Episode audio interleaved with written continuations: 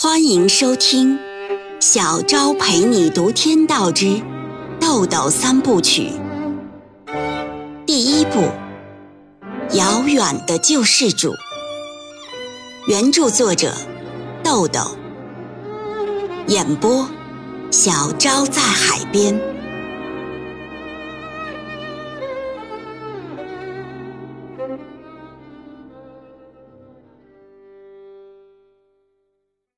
第四十章。第二天上午，古城起雾了，淡淡的雾像青烟一般笼罩着树梢，稍远一点的景物都若隐若现的被雾包围着，像浸在一杯被水冲淡了的牛奶里。芮小丹按约定准时到玫瑰园小区北大门口。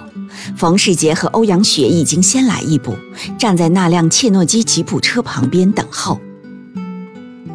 冯世杰的神态依然有些拘谨，打开车门说：“啊，我出来早了，就先去接了欧阳小姐。今天有雾，咱们路上啊得慢点走。”三人都上了车，芮小丹和欧阳雪一起坐到后排。王庙村距离古城市大约二十公里。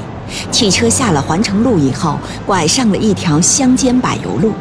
这条路尽管也是沥青铺成的，但却很窄，路面上积满了尘土。路的两旁堆着、晒着玉米、花生等一些农作物，使原本就不宽的路面更加狭窄了。田间地头随处可见下地干活的农民。二十公里的路程走了一个多小时。到达王庙村时，已经十点多了。冯世杰并没有直接把车开到村里，而是开到了一片枣树林，将汽车停在枣林的一个窝棚前。举目望去，一大片枣树林铺展在眼前，朦胧薄雾笼罩的枣林，红红的枣子累累地挂满了树枝，将树枝都压弯了。枣林的地里，除了枣树之外，大多都种着花生，也有零星的地块种了少许青菜。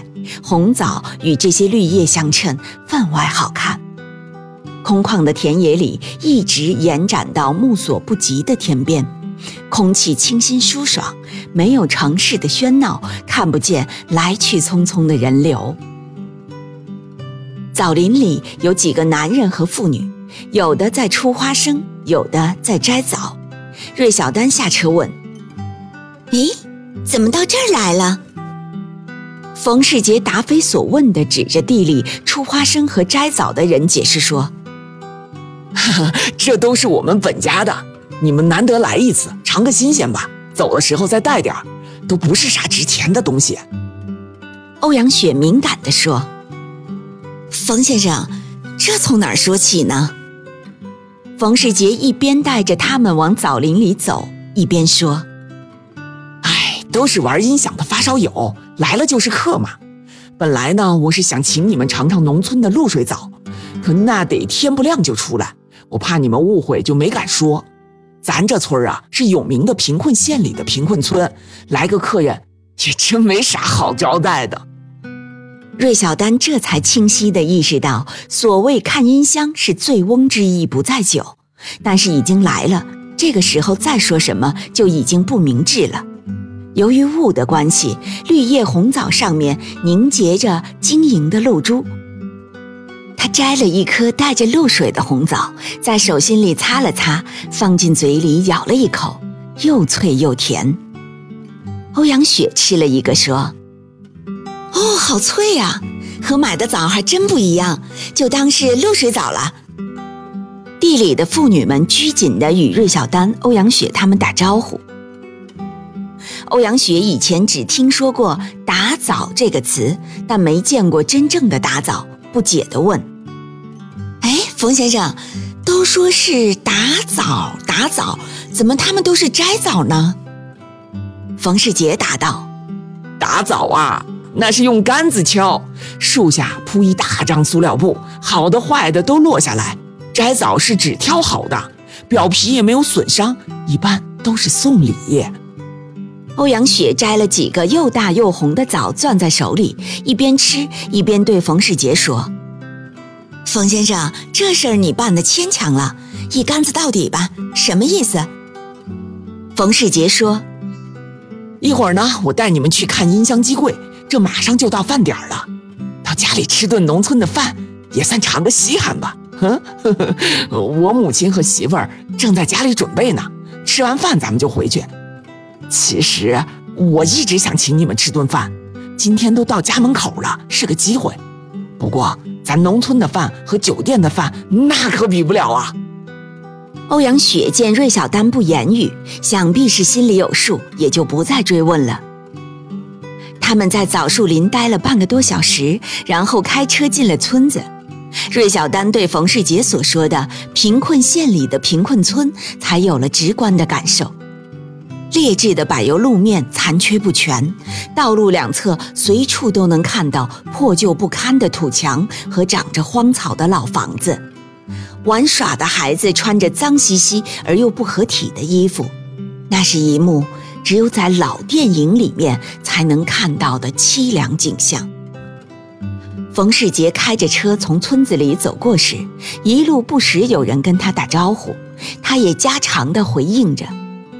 芮小丹从人们的神情和语调里都能感觉到，人们是把冯世杰当成有钱的人仰慕着。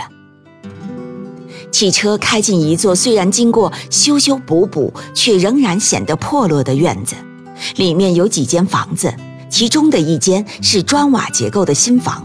墙面上用水泥和红漆画了一个不到一米高的十字架，有点宗教常识的人都知道，这是基督教的教堂。教堂里传出来的是一个本地口音的女传教士传教的声音。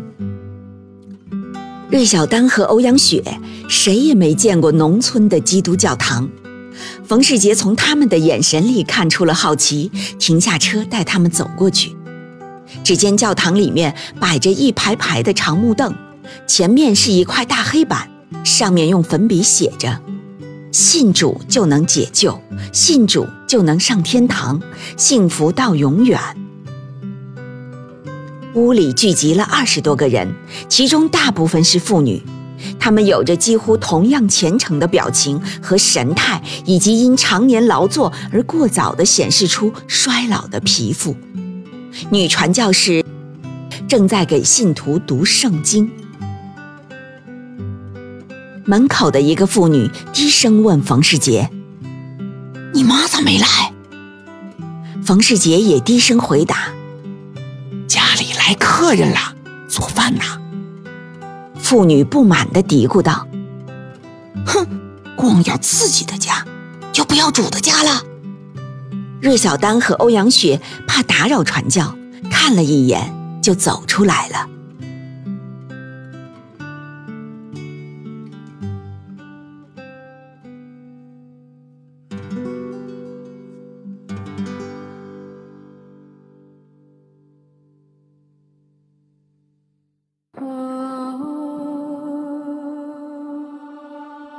每晚八点，小昭陪你读《天道之》。